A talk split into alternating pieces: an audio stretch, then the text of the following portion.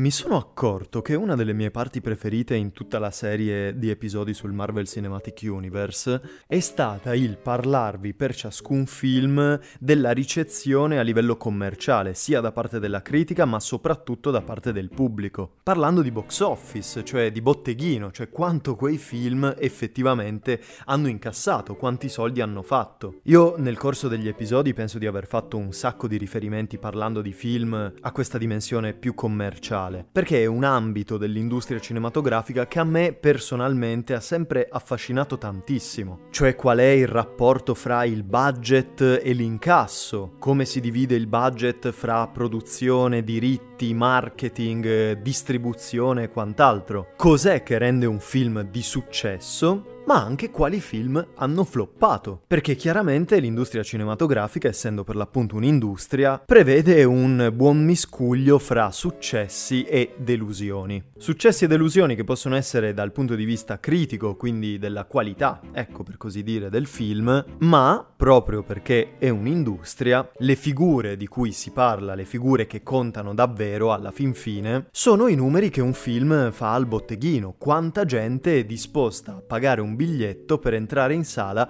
e guardare quel film. Può sembrare un pochino brutto detto così, sembra che si vada a sacrificare il lato artistico per invece focalizzarsi solo su quello commerciale, che è spesso e volentieri demonizzato, a volte a ragione, a volte un po' a torto, perché appunto, ribadisco per la terza volta, è un'industria, è ovvio che va avanti con i soldi, ma questo mica solo l'industria cinematografica, l'industria artistica dall'alba dei tempi funziona in questo modo. E questo è uno dei motivi motivi per cui io non ho mai disprezzato a prescindere i film commerciali, i blockbuster. Molto spesso io vi ho detto che io ammiro anche, mi piacciono un sacco, gradisco ma proprio in maniera genuina questo tipo di film. I film rivolti al grande pubblico, che sparano dei budget enormi sperando poi in degli incassi, in degli introiti altrettanto grandi o addirittura molto più grandi, perché vi avevo detto, un film non per essere un successo, però per rifarsi dei costi, deve incassare in linea di massima, poi ovviamente le figure variano da film a film, almeno il doppio del budget di produzione. Questo perché dietro un film ci sono tantissimi altri costi che passano in sordina, dei costi invisibili, tra virgolette. Per l'appunto il budget di marketing, che parlando per un film blockbuster destinato al grande pubblico raggiunge molto spesso delle cifre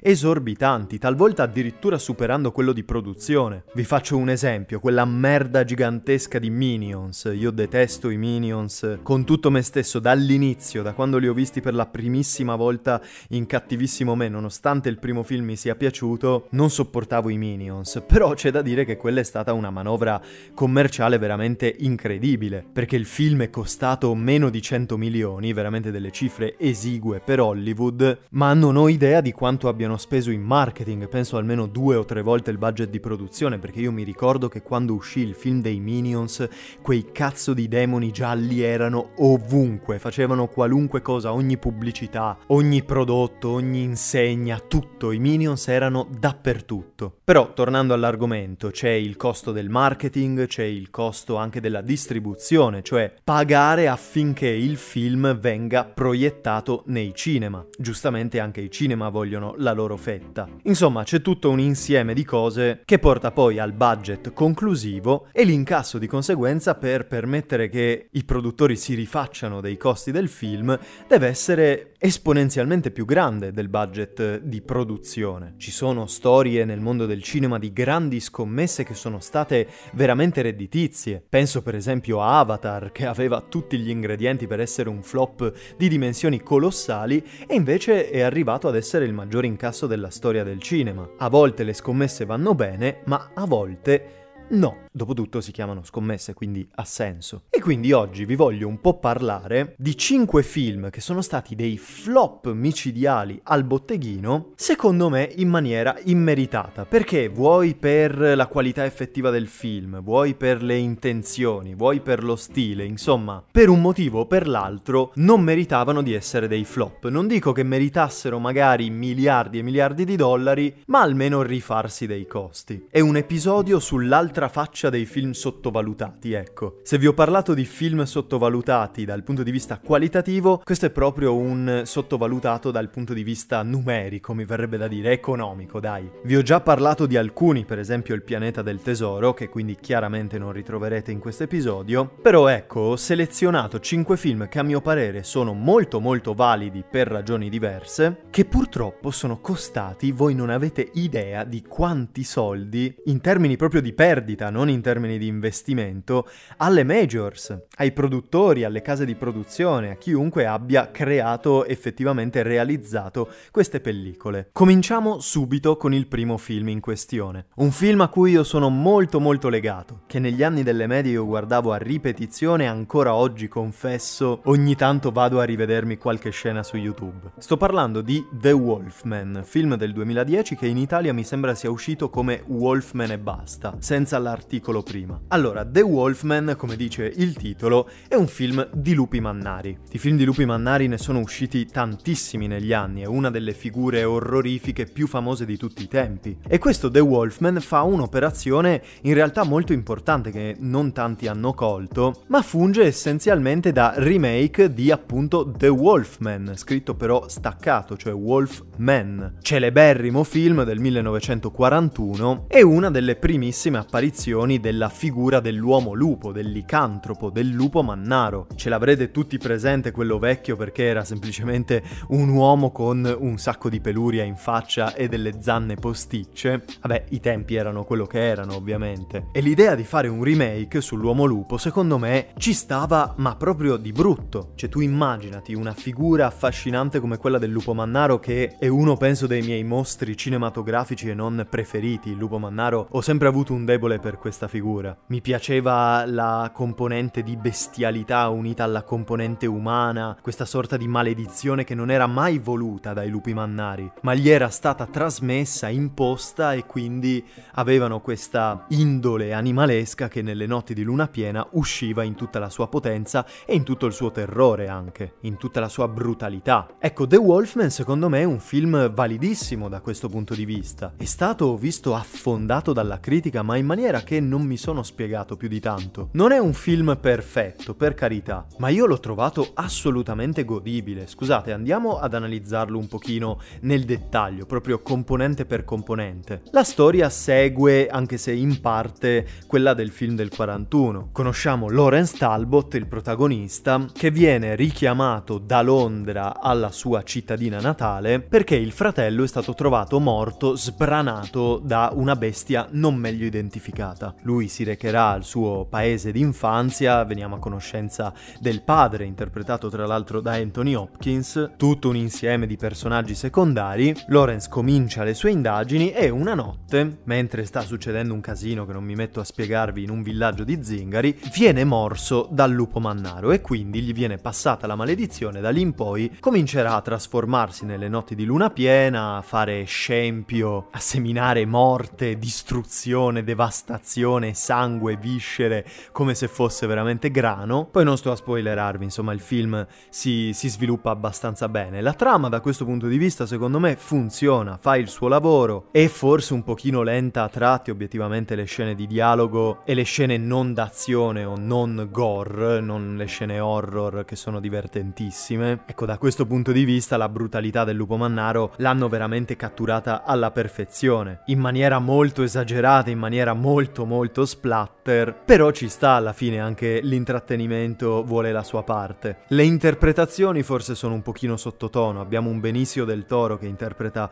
il protagonista Lawrence Talbot che è obiettivamente non al massimo della sua forma attoriale, diciamo così. Anthony Hopkins, vabbè, Anthony Hopkins ha dato alcune delle interpretazioni migliori della storia del cinema, quindi piove sul bagnato che questa non sia la sua migliore, però fa il suo lavoro. Poi c'è anche Emily Blunt, c'è Hugo Weaving, tutti abbastanza nella parte per il tipo di film che, che è. È un film tutto sommato valido, non pretende chissà cosa, però a mio parere riesce a offrire due ore di puro intrattenimento, anche con una certa gravitas, un certo pathos emotivo e drammatico, devo dire, perché appunto tutta la storia della maledizione del lupo mannaro è estremamente intensa, il modo in cui Lawrence si rapporta con questa figura intrinseca alla sua persona è molto molto interessante, molto ben sviscerato, soprattutto la scena, questa mi è rimasta particolarmente impressa, di lui che si risveglia il mattino dopo, dopo una notte da lupo mannaro, in cui ha seminato terrore, appunto vi ho detto ammazza persone veramente a destra e a manca, lui si risveglia tutto con i vestiti tutti lacerati, sporchi di sangue, si avverte eh, il suo malessere sia fisico perché ovviamente la trasformazione è dolorosissima, ma soprattutto psicologico, i sensi di colpa, l'orrore che lui prova nel constatare che questa bestia orrenda che sta facendo queste azioni immonde alla fine è lui, ma è una parte della sua natura che non può evitare per quanto lui si sforzi, per quanto lui non lo voglia, per quanto lui faccia veramente di tutto per evitare questi spargimenti di sangue, è semplicemente una, una caratteristica intrinseca del suo essere da cui non può prescindere, veramente un'indole naturale. E questo dissidio, secondo me, è trasposto molto molto bene nel film e contribuisce a rendere la figura del lupo mannaro non solo estremamente figa perché sono delle bestie bellissime, ma anche estremamente tragica. È questo che ho sempre amato del lupo mannaro rispetto per esempio al vampiro. Anche il vampiro è una figura che mi ha sempre affascinato, però il vampiro è lì, ha fatto pace con la propria natura, anzi ci va a nozze. Il vampiro è felice come una Pasqua quando può fare del male, nutrirsi di sangue o uccidere qualcuno. Mentre il lupo mannaro spesso e volentieri ha una coscienza umana che fa del tutto a pugni con invece l'animale che alberga in lui. O lei, chiaramente. Ho visto anche film di lupi mannari in cui ci sono delle lupe mannare, femmine. Ginger Snaps, per esempio, per dirne uno, che tra l'altro è molto bello. Visto che ne hanno fatti tantissimi, io ho visto solo il primo, però mi ricordo che non era affatto male. Comunque, tornando a The Wolfman, è un film carino, ben confezionato, un pochino B-movie, ma c'è da dire che tutti i film horror rischiano di essere lì lì per essere dei B-movie. Se il film horror non è il film horror impegnato ed elevato, con una componente metaforica e filosofica di sto cazzo, vabbè, io dico così, però mi piace tantissimo in realtà quel tipo di film horror. Alcuni, eh, non tutti. Cioè, per farvi un esempio, ho visto di recente It Follows, che sono tutti che dicono che sia uno dei film horror più belli degli ultimi anni, geniale, estremamente intelligente. Io l'ho odiato quel film, lo detesto, l'ho trovato stupidissimo, ha una risoluzione finale che io avevo predetto fin dal primo minuto di film, è strano in una maniera che non si spiega perché non ha motivo di essere strano e non fa neanche tanta paura, quindi bocciatissimo per me It Follows, un film veramente arrogante che pensa di essere molto più smart di quanto in realtà non sia, però vabbè, sto divagando. The Wolfman è un film horror di intrattenimento, quindi non guardatelo pensando di trovare l'interpretazione cinematografica più arguta e sottile di tutti i tempi. Alla fin fine è uno slasher movie e segue esattamente tutte le regole canoniche degli slasher movie. Ma questo non è un male, anzi, secondo me è divertentissimo. Vi ho detto le scene d'azione, le scene con il lupo mannaro in azione che sbudella e sventra persone, sono fighissime. Cazzo, io mi guarderei un film di due ore intero in cui c'è solo il lupo mannaro che va in giro a seminare il panico. E tra l'altro apro una parentesi su come è stato realizzato il lupo mannaro perché io ero convinto che, insomma, un remake moderno di un film degli anni 40 con protagonista soprattutto un mostro utilizzasse un sacco di CGI. I lupi mannari in CGI sono stati un po' hit and miss negli anni. Cioè ci sono degli obbrobri orrendi, inguardabili che si vede che sono tutti pupazzosi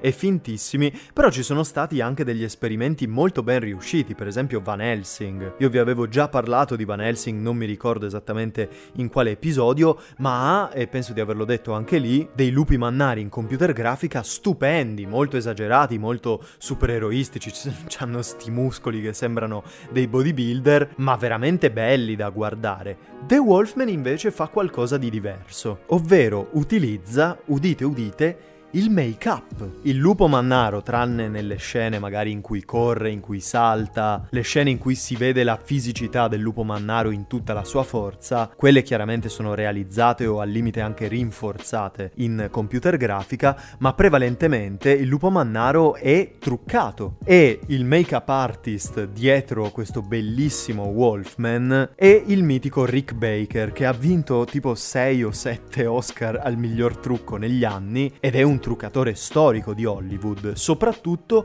per quanto riguarda mostri e in particolare lupi mannari, perché Rick Baker mi sembra il primo Oscar che abbia mai vinto, l'ha vinto per un lupo mannaro americano a Londra, altro celeberrimo e bellissimo film di lupi mannari. Però la perplessità iniziale c'è, non vi mento. Fa strano vedere un lupo mannaro realizzato con gli effetti prostetici e con il trucco, soprattutto ai giorni nostri. Anche perché a me piace molto la componente animalesca del lupo mannaro, quindi quando vedo quei lupi mannari che sono, eh, come vi ho detto, quei attori attori con un po' di peluria in faccia e delle zanne finte, a me fanno un po' ridere, cioè secondo me quel design è del tutto obsoleto. Non fa più paura a nessuno, non fa orrore, non fa inquietudine, è semplicemente un po' ridicolo perché anche io posso andare al negozio di costumi per Halloween, prendere due minchiate e farmi il make up da lupo mannaro, assomiglia un po' a quello, per quanto bene sia fatto. Qui obiettivamente hanno fatto un passo ulteriore rispetto a tanti make up che che si sono visti da Lupo Mannaro nel passato, rimane però quella componente che si vede che è un uomo truccato, ecco, secondo me la CGI da quel punto di vista avrebbe giovato. Però c'è anche da dire che per quanto semplice, per quanto molto umano per forza di cose, il Lupo Mannaro di The Wolfman riesce a fare qualcosa che tutti gli altri lupi mannari realizzati con effetti prostetici, pratici e di trucco non sono mai riusciti a fare. Fa paura, ma non paura del tipo terrore che puoi provare per i film horror in generale, quel terrore quasi esistenziale che ti mettono addosso i film horror. Fa paura nel senso che è estremamente minaccioso. Non sembra perché alla fine ha le fattezze estremamente umane, ma quando lo vedi a confronto di altri umani è molto più alto, è molto più grosso, ha degli artigli che hanno realizzato benissimo e si vede per tutto il film lui che squarcia le cose e le persone anche con questi artigli incredibili lì è irrequieto in una maniera incredibile, cioè sto lupo mannaro non c'è mai un istante di pace, un istante di tranquillità in cui lo vediamo un po' più calmo, no, è sempre che ruggisce, grida, urla, spacca tutto, si dimena, ammazza di qua e di là. E veramente sono riusciti a catturare quell'aspetto di belva feroce, cioè di animale cacciatore e predatore che è messo e calato in un ambiente come può essere anche quello cittadino di Londra, perché in una sequenza distanza e si muove proprio là, cioè tu vedi come si comporta il lupo mannaro e vedi praticamente una tigre, un giaguaro, insomma tutti quei movimenti, tutti quei comportamenti che ti aspetteresti da un animale feroce della giungla o della foresta che viene trapiantato in un ambiente completamente altro dal suo habitat naturale come può essere una città. È stato molto interessante, devo dire che da questo punto di vista è molto molto ben fatto, ma arriviamo al dunque, perché questa non è una lista dei 5 film di lupi mannari più belli di tutti i tempi. Questa è una lista di 5 flop della Madonna. E se la componente di non se lo meritava l'ho già coperta elogiandovi un po' e parlandovi bene di questo film, parliamo della componente flop, perché ragazzi, The Wolfman non ebbe un pessimo incasso, incassò 142 milioni in tutto il mondo, che per un film horror, devo dire, non è affatto male. Ciò che rende questo film un flop assurdo è che aveva un budget spropositato, 150 milioni di budget. Tu adesso dimmi come fai a puntare 150 milioni di budget su un film horror innanzitutto. Che si sa, i film horror, a parte delle, delle mine al box office come può essere stato Hit, ma Hit era un evento, cioè un personaggio che comunque è entrato nell'immaginario collettivo. Anche i lupi mannari sono entrati nell'immaginario collettivo, però quanti film di Hit ci sono e quanti film di lupi mannari sono stati fatti? Il film era vietato ai minori, quindi tutta la fetta di pubblico più giovanile te la sei tolta, giustamente perché fanno vedere budella, viscere, sangue, veramente come se piovessero, cioè questo film per mettersi in pari avrebbe dovuto incassare 300 milioni in tutto il mondo. Ma ditemi voi, un film di lupi mannari, horror, splatter, vietato ai minori, come potrebbe mai incassare così tanto in tutto il mondo? Era una scommessa persa all'inizio, secondo me, e questo è stato questo a fottere il film. Un budget veramente spropositato che francamente non mi spiego, perché appunto di effetti speciali non ce ne sono tanti. Forse le ambientazioni, forse le ricostruzioni obiettivamente sono molto spettacolari, anche perché è ambientato tipo a fine 800, quindi è molto storico anche da questo punto di vista. Vabbè, facendo un calcolo, questo film ha perso qualcosa qualcosa come 80 milioni di dollari, quindi grandissimo flop, secondo me immeritato, cioè meritato solo per la poca accortezza che hanno avuto nel gestire il budget, però di per sé è un film che va bene e in altre circostanze con un budget più basso avrebbe meritato decisamente di più, sicuramente non di fallire in maniera così spettacolare. Ma noi andiamo avanti, perché il prossimo film di cui vi parlerò è un film a cui io sono legatissimo, un film che io vidi alle elementari, mi traumatizzò alle elementari, poi me lo recuperai varie volte, penso di averlo visto in ogni fase della mia vita. L'ho visto da adolescente, l'ho visto da ventenne, l'ho visto anche abbastanza di recente, mi sono recuperato alcune scene ed è veramente una goduria. Sto parlando di Beowulf, film del 2007 se non sbaglio, fatemi controllare. Mamma mia che bestia, l'ho beccato, 2007 ruggente. Film tra l'altro diretto da Robert Zemeckis, cioè mica l'ultimo arrivato. Io non stravedo per Zemeckis in particolare, ha fatto anche delle cagate incredibili, però insomma la sua dignità come filmmaker è indiscutibile. E questo film secondo me dimostra appieno più di qualunque altro suo film una grande maestria, è veramente ben diretto questo film, ha una regia molto molto ben curata, il che è particolare perché è un film in CGI a metà strada fra il live action e l'animazione. C'è quegli strani esperimenti che facevano proprio negli anni del 2000 in CGI che sembrava un videogioco, ecco, Beowulf ha quella grafica là, che mi rendo conto magari per gli standard di oggi può essere, può dare un po' fastidio. Sembra di vedere appunto un videogioco della PlayStation. Però c'è da dire che è comunque una CGI molto ben realizzata. Sembra sì un videogioco, ma un videogioco decisamente spettacolare. Il design dei personaggi e delle creature,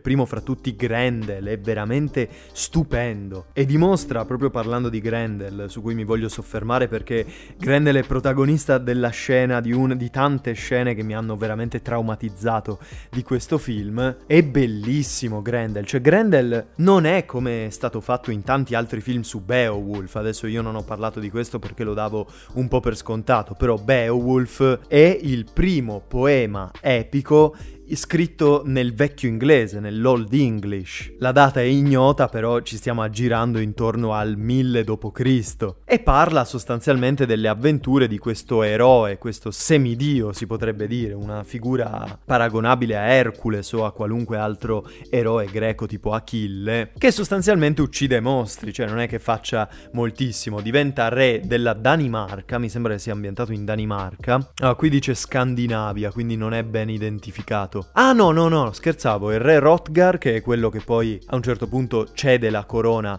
a Beowulf, è il re dei danesi, quindi sì, siamo in Danimarca. Sconfigge un drago, sconfigge mostri di ogni tipo e il primo che sconfigge, sia nel poema sia nel film, che lo vediamo almeno sconfiggere, è per l'appunto Grendel, che è questo mostro orrido, proprio un abominio della natura, che tormenta la reggia del re Rotgar per l'appunto. Ogni volta che loro fanno festa o fanno troppo casino, arriva Grendel che si incazza, è praticamente il vicino di casa rompicoglioni, che se metti la musica troppo alta viene a bussarti alla porta. Ecco, uguale, solo che l'unica differenza è che Grendel arriva e comincia a fare a pezzi tutti, veramente, in una maniera strabrutale e straterrificante. Ragazzi, io l'ho rivisto, vi ho detto anche abbastanza di recente, questo film è spaventoso, ma nel modo migliore possibile. Le sequenze con Grendel sono terrificanti, veramente di un orrore unico. Il design di Grendel è fantastico perché è appunto questo scherzo della natura, questo sbaglio della natura, bruttissimo, deforme, è tutto storto, ha delle proporzioni orribili, sta testa enorme, tutto putrefatto, con la pelle tutta tumefatta, mi verrebbe da dire, sembra fatto di carne viva da quanto è brutto, con sti capelli un po' attaccati, un po' no, sti denti sporgenti, interpretato tra l'altro da Crispin Glover, che è un attore che già di suo, proprio di faccia, è inquietantissimo, gli metti la tuta da motion capture addosso, viene fuori un orrore senza fine. Ma poi, parlando eh, di qualcos'altro oltre al lato tecnico, Beowulf funziona dal punto di vista narrativo. Vi ho detto ragazzi, la regia è bellissima, le scene horror così come le scene epiche sono gestite di un bene che io solo a sentire la musica, solo a immaginarmi la musica che si sente in certi punti, mi sale veramente un'adrenalina che vorrei mettermi a uccidere mostri io stesso. La narrazione procede benissimo, ci sono pochissime sbavature da, dal punto punto di vista proprio della sceneggiatura io non ho notato nessun errore grave. La storia procede in maniera incessante con un susseguirsi anche di colpi di scena e di sequenze spettacolari. Il finale a me personalmente è piaciuto tantissimo, anche se la prima parte di Beowulf complessivamente è più bella della seconda, però comunque sono differenze molto molto poco sostanziali e appunto essendo un poema epico del 1000 d.C. non è che la narrativa di quei tempi fosse così assimilabile e comparabile con la nostra, quindi complimenti anche agli sceneggiatori che sono riusciti ad adattare un materiale difficilissimo da adattare, cioè sarebbe come dire fare un film che funzioni sull'Iliade o sull'Odissea. Vabbè che sull'Iliade sì l'hanno fatto, hanno fatto Troy, però è un'operazione molto difficile, infatti il film ha tantissime differenze con il poema epico, però ci sta, sono tutte differenze che io ho capito e soprattutto sono differenze eh, di adattamento, di, che rispondono a delle esigenze di adattamento sia narrative sia creative. No, veramente, io su Beowulf ho da dire solo cose buone, tra l'altro ha un cast incredibile perché c'è anche qui Anthony Hopkins, Beowulf è interpretato da Ray Winston, c'è John Malkovich, c'è Brendan Gleeson, c'è Crispin Glover, vi ho detto, c'è Angelina Jolie che fa la mamma di Grendel, ma di cosa stiamo parlando? La musica, tra l'altro, me l'ero dimenticato questo e vi ho detto che è incredibile la musica, una delle colonne sonore più belle secondo me e più sottovalutate, meno conosciute eh, degli anni 2000, e di Alan Silvestri, cazzo, che è il compositore de- di Avengers e di tantissimi altri film ovviamente, però quello è ciò che l'ha consacrato. No, io potrei andare avanti per ore a parlare bene di Beowulf, però questo non l'ha fermato dall'essere un flop. Il budget anche qui era molto alto, lo stesso di The Wolfman che è 150 milioni, però aveva già più elementi che giocavano suo favore. Innanzitutto, vi ho detto, aveva quello stile un po' animato e un po' no che poteva ingannare, cioè ci sono stati tanti film che sono stati dei successi da questo punto di vista e che seguono questa scia d'onda, tipo Polar Express che io ho sempre trovato orrendo, però è stato un buon successo al botteghino. Oppure Monster House, che anche forse quello era più animato che live action, però aveva uno stile simile, diciamo, era stato fatto anche quello con la motion capture, che anche era stato un buon successo e a me è piaciuto tantissimo. Monster House è uno dei film animati sempre più terrificanti che io abbia mai visto, nonostante sia chiaramente destinato a un pubblico più giovane. Incredibilmente Beowulf non è vietato ai minori, quindi tecnicamente poteva andarlo a vedere anche una fascia di pubblico più giovane, non me lo spiego sinceramente perché vi ho detto alcune sequenze io se me le sogno ancora di notte, ci piazzi Robert Zemeckis, ci piazzi un cast stellare, aveva diciamo degli ingredienti per essere un buon successo. Purtroppo non lo è stato perché ha incassato 196 milioni su un budget di 150 e per andare in pari almeno 300 li avrebbe dovuti fare. Quindi stiamo parlando di una perdita di circa 50 milioni, milione più, milione meno. Un gran peccato, veramente un gran peccato perché mi sarebbe anche piaciuto vedere altri film su questa scia d'onda, cioè ambientati in un'antichità un po' primitiva, un po' spaventosa da un certo punto di vista, molto brutale, molto efferata, non lo so. Poteva essere l'inizio di un filone decisamente interessante che avrebbe avuto il mio pieno appoggio, così purtroppo non è stato. Io gli avrei dato molto di più a Beowulf, secondo me è un film che merita tantissimo, che non ha visto nessuno, io ogni volta che ne parlo non ho trovato una persona che abbia visto questo film, quindi faccio una cosa che non faccio mai su questo podcast, vi faccio veramente un appello diretto a tutti coloro che mi stanno ascoltando e che non hanno visto questo film, fate un favore al vostro cervello, fate un favore ai vostri occhi guardatevi Beowulf, film del 2007. Non dura neanche tanto, dura meno di due ore, che oggigiorno è una durata veramente base per qualunque film. Vi assicuro che vi intratterrà benissimo perché ha delle sequenze spettacolari, vi farà cagare sotto nelle sequenze horror. Il personaggio di Beowulf, nonostante sia, ricalca ovviamente il mito dell'eroe senza macchia, senza paura, è molto ben sfaccettato ed estremamente carismatico, quindi lo seguite seguite dall'inizio alla fine e non vi sta mai sul cazzo neanche un solo secondo. No, vi ho detto, ho solo cose buone da dire su, su questo film, quindi fatevi un favore, recuperatevelo e poi verrete a ringraziarmi. Così contribuisco al successo postumo di questa pellicola. Ma noi ovviamente continuiamo ad andare avanti inesorabilmente. Anche perché il prossimo film è molto sulla scia di Beowulf, è molto simile per tantissimi aspetti. Io lo stavo anche per citare, per menzionare prima, spoilerando inavvertitamente, ma sono riuscito a frenarmi all'ultimo. Un film che racconta una delle storie più belle, più entrate anche nell'immaginario collettivo di tutti i tempi, una storia che conosciamo benissimo, che tra l'altro è stata adattata innumerevoli volte e guardate caso, un evento più unico che raro, dato che io sono un Grinch assurdo, è una storia di Natale. Sto parlando di A Christmas Carol, film del 2009 con il buon Jim Carrey. Questo film, vi ho detto, è molto simile a Beowulf e anzi, più eh, scavo e mi leggo la pagina pagina di Wikipedia, più trovo somiglianze. Allora, innanzitutto è di Zemeckis anche questo. È fatto con la stessa tecnica di Beowulf, forse leggerissimamente fatta meglio, dato che Beowulf è del 2007, questo è del 2009, però siamo lì, è sempre quell'ibrido di CGI, motion capture, animazione molto molto particolare. Anche questo ha una colonna sonora di Alan Silvestri, anche questo è tratto da una storia molto nota, io vi ho detto a Chris Christmas Carol, il canto di Natale, è una delle storie natalizie più famose di tutti i tempi, la celeberrima storia con Ebenezer Scrooge, che viene visitato dal fantasma del Natale passato, il fantasma del Natale presente, il fantasma del Natale futuro. Chiunque conosce questa storia, anche perché nell'83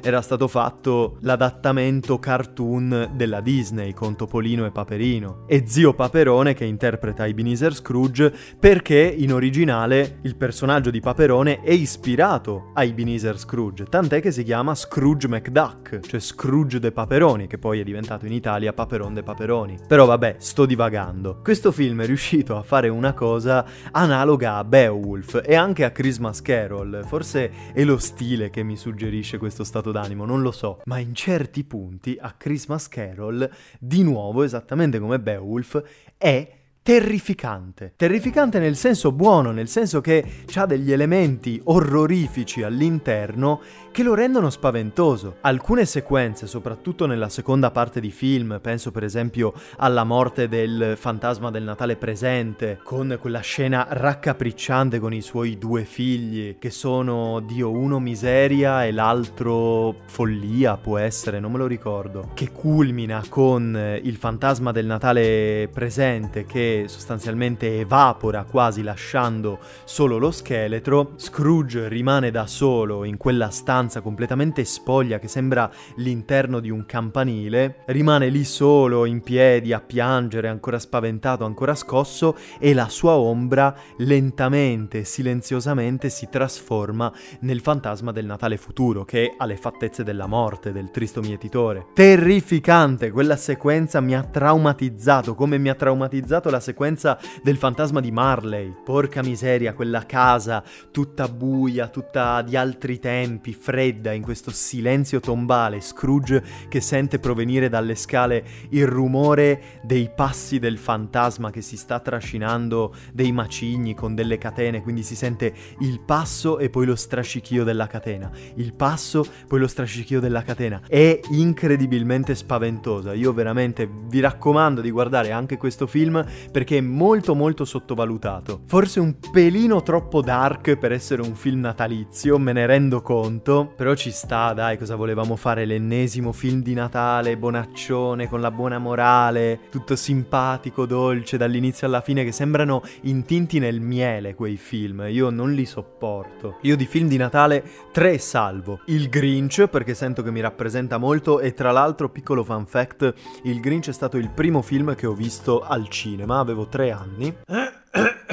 Mamma ho perso l'aereo, perché non si può prescindere da Mamma ho perso l'aereo, e Mamma ho riperso l'aereo, il secondo capitolo a New York. E il terzo, ovviamente, ovviamente, una poltrona per due. Chi attacca una poltrona per due non capisce un cazzo né di cinema né della vita, perché è una delle commedie più esilaranti, meglio realizzate e natalizie che ci siano sulla faccia della terra, oltre che essere diventato ormai una tradizione italiana veramente imprescindibile. Ma tornando a Christmas Christmas Carol. Vi ho detto, io, io ho solo cose positive da dire anche su sto film. Mm, l'unica cosa negativa, che in realtà non è neanche una cosa negativa, è appunto il fatto che forse un pelino troppo dark, sia per essere un film di Natale, sia per essere un film alla fin fine che racconta una storia per bambini. La storia originale del canto di Natale è, penso, di metà 800, una roba del genere. Però ancora perfettamente attuale. Io ho adorato questa rivisitazione un po' in chiave moderna, che poi non è in chiave moderna perché comunque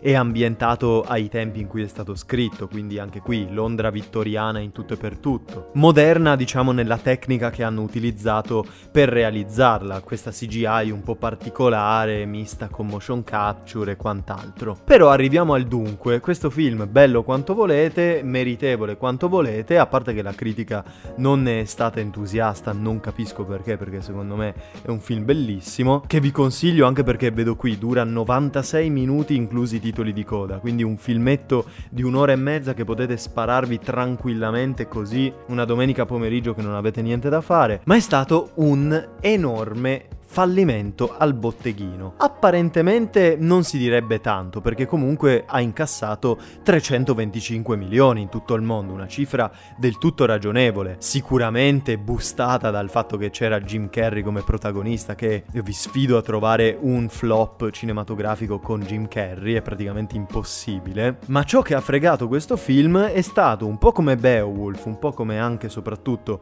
The Wolfman, il budget, perché con un budget compreso compreso tra i 175 e i 200 milioni, 325 milioni non è abbastanza. Per non parlare poi del marketing, perché mi ricordo que- ai tempi in cui era uscito quanto avevano spammato questo film dappertutto, perché era il 2009, quindi era l'inizio e l'introduzione, diciamo, del 3D. Andai, mi sembra, anche a vederlo in 3D ed era, faceva parte di quella serie di film pensati per essere visti in 3D che hanno intasato i cinema nel 2009-2010 fino massimo al 2011 e poi sono spariti completamente e si stima che abbia fatto perdere allo studio eh, tra i 50 e i 100 milioni. Una perdita abbastanza consistente, tant'è che sto leggendo qua Mark Zoradi, che era l'allora presidente dei Walt Disney Studios Motion Pictures Group, che non ho mai sentito, e che si occupava tra l'altro era il principale responsabile della campagna marketing mondiale di questo film, film, e ha dovuto dare le dimissioni dopo l'enorme delusione al botteghino. Povero Mark, mi dispiace, spero che tu abbia fatto qualcos'altro nella tua vita perché questo film è molto molto bello. Ma anche qui, ancora una volta, noi andiamo avanti. E voglio tenermi un po' sulla scia d'onda di Beowulf, perché se a Christmas Carol era simile a Beowulf per tutti i motivi che vi ho detto, anche il fatto che avevano lo stesso regista, la stessa tecnica, lo stesso compositore, eccetera, eccetera, Adesso vi parlerò di un film affine a Beowulf, ma per altri motivi, semplicemente per l'ambientazione. Quell'ambientazione nordica, vichinga, di molto tempo fa, appunto, de... sarà intorno all'anno 1000, nono, decimo secolo d.C. Questa ambientazione la ritroviamo anche nel film di cui vi parlerò ora, cioè The Northman. Film recentissimo, tra l'altro, del 2022, uscito a marzo di quest'anno. Allora, The Northman è un film per cui io avevo delle aspettative enormi. C'erano tutte le carte in tavola per veramente avere un filmaccio da vedersi e rivedersi 300.000 volte. Innanzitutto il regista era Robert Eggers, cioè è Robert Eggers, non è mica morto. Eggers che ci ha donato dei film molto molto interessanti per quanto non mi facciano impazzire dal punto di vista dello stile, ecco, lui ha uno stile molto strano, molto weird, molto surreale e anche molto legato al folklore, che è una cosa che a me non è che faccia impazzire, però riconosco che sono dei film interessantissimi su cui veramente ci si potrebbero scrivere tesi di laurea, che sono The Witch e The Lighthouse, che a modo loro li ho apprezzati entrambi. Questo The Northman era un'epica vichinga, diretta da Eggers, scritta anche da Eggers in collaborazione con Sion, che è un poeta finlandese se non sbaglio. No, islandese, scusate, basato sulla leggenda di Amleto, quindi una storia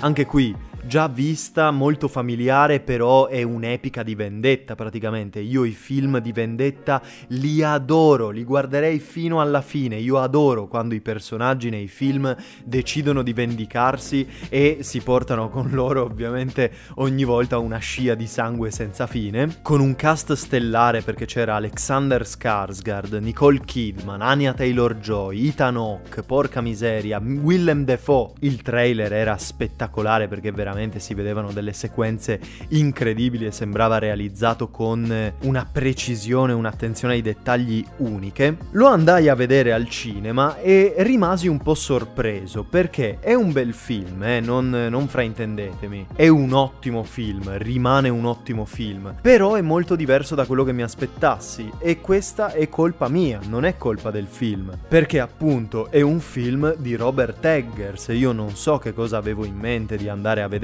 sapendo pure che era un film di Robert Eggers, però obiettivamente visto col senno di poi è un film pienamente nel suo stile, quindi non capisco perché mi sia, mi sia fatto dei film mentali completamente diversi nella mia testa e non è affatto un brutto film, io questo voglio dirlo, magari mi ha un pochino deluso rispetto a quello che mi aspettavo, però rimane un ottimo film, un film denso di significato, con eh, si vede che avranno fatto un sacco di ricerche per quanto riguarda la mitologia nordica, tutto il sistema del Valhalla, degli dei, dei berserker anche che ci sono in alcune scene. Si vede che è un film molto molto impegnato. L'unico lato negativo, ecco, che non mi ha fatto impazzire è stato un po' il lato eh, di sceneggiatura, ma di sceneggiatura non nel senso di scrittura dei dialoghi e quant'altro, piuttosto la trama è un pochino semplice, io avrei forse apprezzato una trama un pochino più complessa,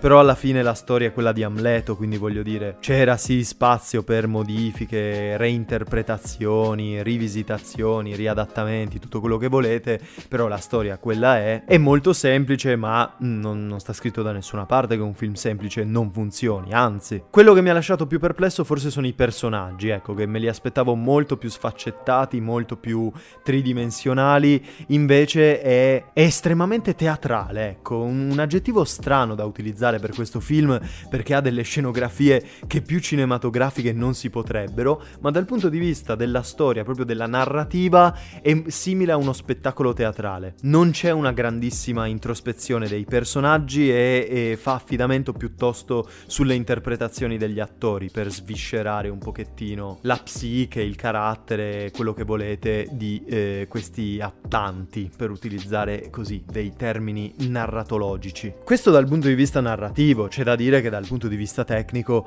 questo film è eccezionale, cioè io vi giuro che mentre lo guardavo mi sentivo come se vivessi in quei tempi, come se mi trovassi nelle regioni della Scandinavia del IX-X secolo d.C. con un freddo porco, neve ovunque, queste popolazioni sostanzialmente di animali, cioè vivevano veramente come le bestie, con delle sequenze, ecco questa forse, anzi senza dubbio è la parte migliore del film che io ho adorato alla follia, questo film è violentissimo, ma non violento in maniera divertente come può essere una violenza alla Tarantino, violento in maniera angosciante, cioè ci sono delle sequenze di una brutalità, di una cattiveria, ma veramente che io penso di non aver mai visto. C'è tutta l'intera sequenza, tra l'altro girata tutta in piano sequenza magistrale, dell'attacco al villaggio in cui il protagonista, interpretato da Alexander Skarsgård, che si chiama Hamlet per l'appunto perché riprende Amleto, che è, è ormai cresciuto ed è un berserker. I berserker erano queste figure della mitologia nordica, nelle leggende chiaramente molto più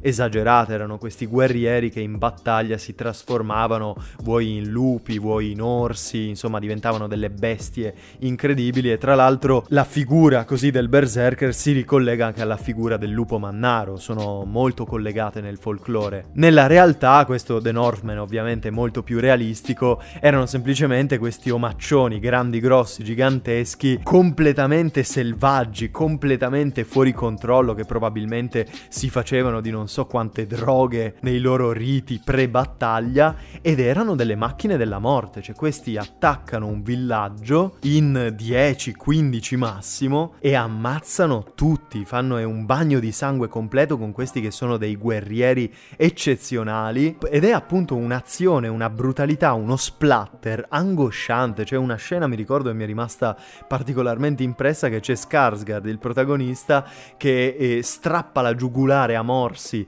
a un suo nemico e poi si mette a ululare come un lupo in mezzo al campo di battaglia con tutti gli altri che stanno mettendo a ferro e fuoco l'intero villaggio. Realizzato benissimo, sembra, sembra veramente che stia accadendo per davvero, è una cosa incredibile. Ci sarebbe molto altro da dire su questo film, anche perché vi ho detto è un film molto complesso che secondo me si presta a tantissime interpretazioni diverse. Può piacere e non piacere anche, cioè io capisco se qualcuno non l'ha gradito questo film, perché obiettivamente vi ho detto è molto strano, è molto sui generis, ha delle cose molto particolari che potrebbero far storcere il naso allo spettatore comune. E qui mi ricollego al suo eh, spettacolare fallimento dal punto di vista del botteghino. Questo film aveva un budget compreso tra i 70 e i 90 milioni e ne ha incassati 69, quindi perdendo diciamo una cinquantina di milioni, magari si è rifatto sul versante DVD, sul versante on demand, però comunque al botteghino è stato un grande fallimento e la ragione principale per cui è stato un grande fallimento ve l'ho in realtà svelata 30 secondi fa, cioè il fatto che questo non è un film per il grande pubblico. Io vedo anche e capisco l'intenzione che c'è dietro questo film. Secondo me volevano fare una specie di ibrido tra film indipendente e blockbuster, un film indipendente per il grande pubblico. Hanno chiamato un regista indipendente che è Robert Eggers, che tutti i film che ha fatto prima avevano il budget che era una frazione veramente infinita di questo The Northman e gli hanno affidato questo progetto molto più ampio, molto più grande, però per quanto interessante possa essere questa idea di base, questa, questo progetto, diciamo, realizzativo, di fusione, di ibrido fra indipendente e commerciale, progetto che tra l'altro io approvo assolutamente, secondo me è questo di cui ha bisogno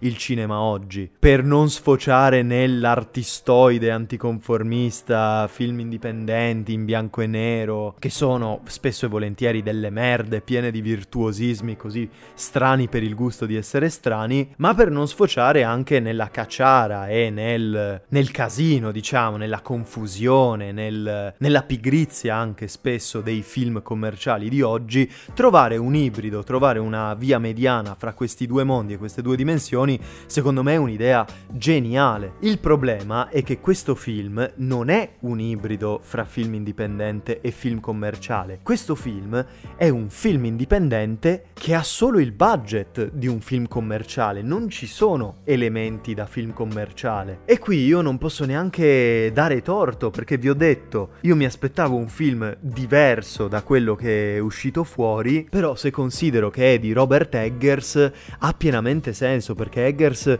è un regista indipendente, completamente fuori di testa, che ha veramente degli elementi nei suoi film di surrealismo puro, che fanno a pugni con il cinema commerciale e giustamente questo film è stato fatto nel rispetto della sua visione che era la visione di un film indipendente e non di un film commerciale, non di un blockbuster. Ha fatto il suo film indipendente spendendoci 70 milioni anziché 5 e questo secondo me è stato determinante al botteghino perché lo spettatore medio, lo spettatore qualunque che va a vedere The Northman o che è incuriosito, insomma, progetta di vedere The Northman, secondo me rimarrebbe delusissimo. È un film che non può piacere al grande pubblico. Vuoi per la storia, vuoi per i personaggi, vuoi per in generale il modo assolutamente non convenzionale con cui è stato gestito il tutto, però è un film che non riesce a, a farsi sentire, non riesce a farsi ascoltare dall'audience, dalla grande audience, dal grande pubblico. Un gran peccato perché eh, non solo poteva essere a mio parere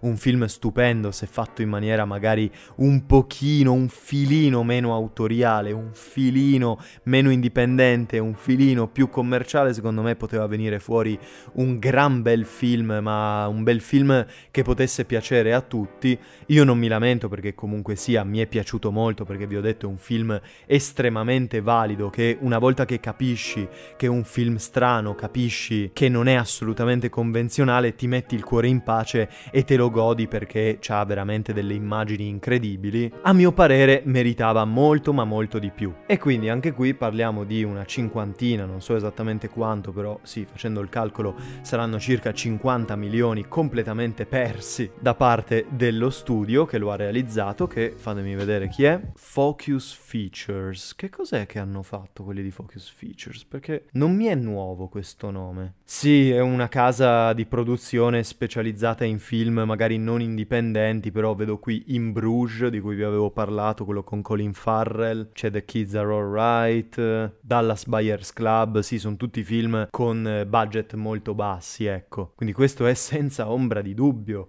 il film più costoso che abbiano fatto. Mi sa che non lo rifaranno molto presto, così, o come il sentore che torneranno a produrre film con una manciata di milioni. Ma andiamo avanti perché adesso siamo arrivati all'ultimo film di questa lista. E se finora vi ho parlato di film che, comunque sia a modo loro, ovviamente in maniera molto diversa, riuscivano a essere estremamente dark, estremamente oscuri e molto molto angoscianti e talvolta addirittura terrificanti, adesso cambiamo completamente registro. Si parla di film di supereroi, si parla di una commedia d'azione, un film che io ho adorato alla follia insieme a tantissime altre persone perché ho visto che è stato veramente accolto non calorosamente ma di più, sia da critica che da pubblico secondo me con tutte le ragioni perché è oggettivamente un film che sta in piedi molto molto bene, soprattutto se si considerano gli antecedenti e ovviamente faccio riferimento a The Suicide Squad, film del 2021. Attenzione, The Suicide Squad, non Suicide Squad. Questo film è il sequel in teoria, un sequel barra reboot di Suicide Squad, il primo film. Ve ne avevo già parlato del primo Suicide Squad nella lista dei film che avevo odiato. Non mi ricordo quale dei due episodi, ma è un film veramente inguardabile, stupido, che si prende troppo sul serio, che prova a essere tante cose ma non ce la fa a essere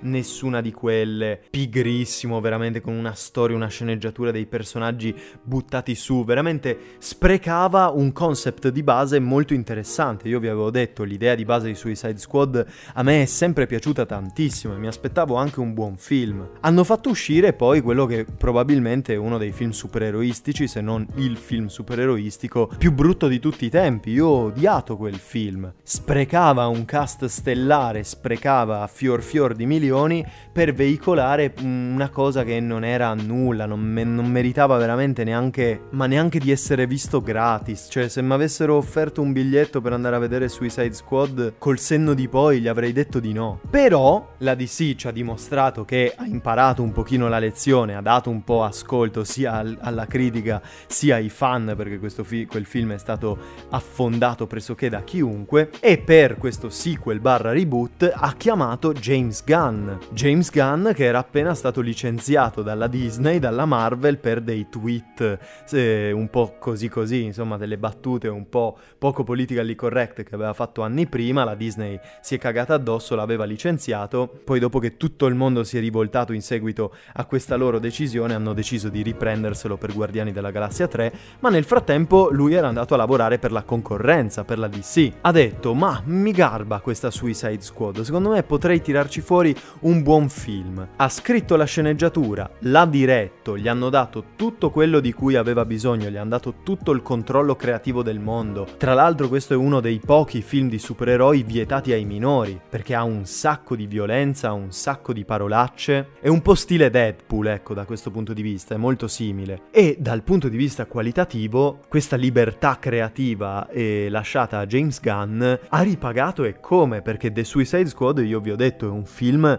bellissimo e divertente dall'inizio alla fine, un film completamente fuori di testa, imprevedibile fino al midollo, che veramente non ti aspetti nulla di quello che succede, ma in positivo, continua a sorprenderti e le sorprese sono sempre più divertenti. Mette in scena tantissimi personaggi, ma a differenza del primo film che li buttava lì proprio appena appena accennati, questo film riesce a esplorare un quantitativo di personaggi anche molto elevato perché si parla almeno di una decina di personaggi protagonisti che vengono descritti benissimo, vengono caratterizzati benissimo e tu arrivi alla fine del film che a differenza del primo ti sei genuinamente affezionato a loro. E tutto il percorso che fanno da inizialmente si stanno sulle palle, poi alla fine bene o male si sono anche loro affezionati l'uno all'altro, è sviluppato in maniera così naturale, così ben fatta che davvero non puoi che alzare le mani. Qui si vede la bravura di James Gunn che l'aveva già dimostrato questo con Guardiani della Galassia. Lui è uno completamente pazzo, completamente fuori di testa che un momento prima ti tira fuori una scena splatter completamente a caso, piena di elementi surreali fino all'inverosimile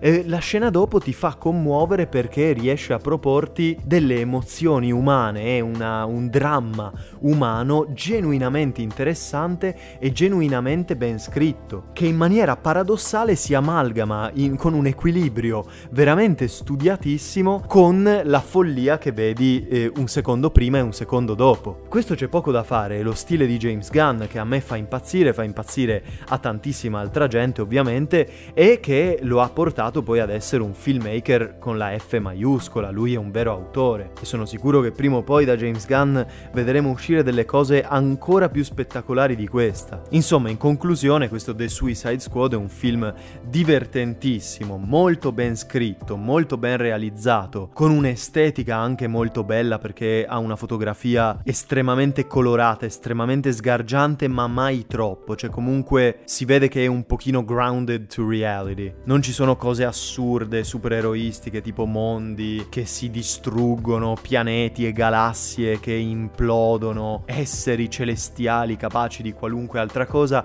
No, è estremamente con i piedi per terra, mi verrebbe da dire. Non ci sono cose incredibili nel senso troppo incredibili. Ci sono un paio di elementi supereroistici, ovviamente, inevitabilmente, ma è tutto molto molto scalato e molto equilibrato. Questo l'ho apprezzato da morire. Quindi vi ho detto, questo film è stato osannato da tutti, da me, dalla critica, dal pubblico. Sono pochissime le persone che mi hanno detto che non hanno gradito questo film. Però, ahimè, purtroppo, questo non l'ha fermato dall'essere un grandissimo flop.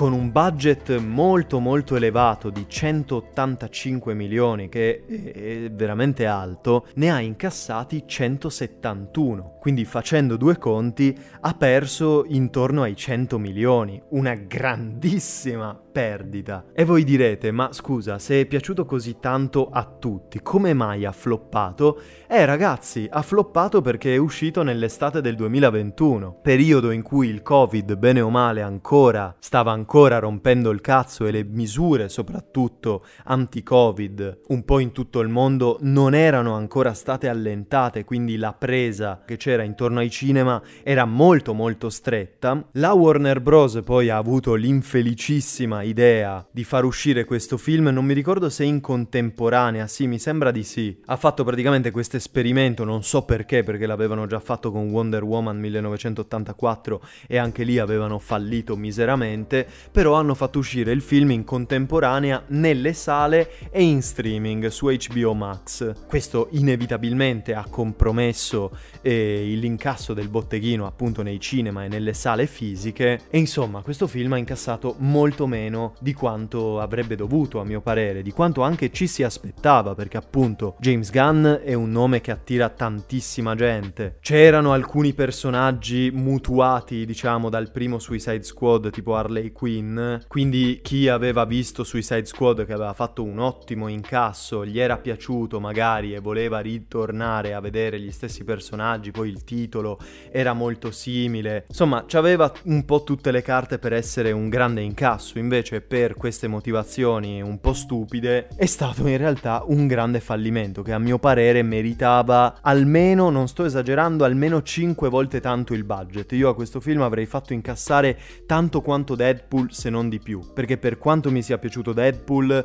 questo film ha un qualcosa di superiore, ha un qualcosa di più, non saprei neanche descriverlo esattamente, è proprio qualcosa che avverti a livello intuitivo, non a livello razionale. E soprattutto c'è il grande merito di aver risollevato un franchise, perché appunto il primo Suicide Squad era un disastro, di solito i sequel non è che riescano più di tanto a mettere le toppe. Questo film altro che mettere le toppe, ha praticamente praticamente raso al suolo il primo, ricominciando praticamente da zero, infatti vi ho detto è formalmente un sequel ma funge più da reboot, e ci ha presentato un buon film come Dio comanda. Secondo me i blockbuster dovrebbero essere tutti così, perché un pizzico di autorialità ce l'ha questo film, ma è quanto basta per essere apprezzato da tutti allo stesso modo e per farti divertire incessantemente per due ore e un quarto o quanto cazzo sia la durata. Poteva anche durare quattro ore, io me lo sarei visto dall'inizio alla fine, mi sarebbero passate in quattro minuti. Quindi, così si chiude anche questo episodio. Ci sarebbe da parlare molto di più, da analizzare molto meglio ciascuno di questi film che a mio parere sono tutti comunque validissimi, delle validissime pellicole e se non avete visto qualcuno di questi vi consiglio assolutamente di recuperarvelo perché meritano a modo loro per motivi diversi, ma sicuramente hanno tutti degli elementi eh, estremamente validi oggettivamente parlando. Fatemi sapere se possono piacervi degli altri episodi su questa falsariga, quindi che tirino in ballo anche gli incassi, come un film è stato recepito, magari si potrebbe andare ad analizzare alcuni casi particolari del box office, della storia, perché ci sono anche tantissime storie, tantissimi dietro le quinte, tantissimi easter egg, anche fan facts, che così rendono il mondo del cinema, anche dal punto di vista finanziario, estremamente più colorato, secondo me. Però, questo di nuovo, per quanto mi riguarda, è semplicemente il mio parere, magari voi non la pensate così, in qual caso andate a sentirvi qualche altro episodio, tanto ne farò uscire ancora parecchi, e chissà, forse in futuro qualche ospite sullo Zibaldone ce lo porterò pure. Ma del domani non v'è certezza, quindi per ora ci salutiamo e ci vediamo la prossima settimana. Adios!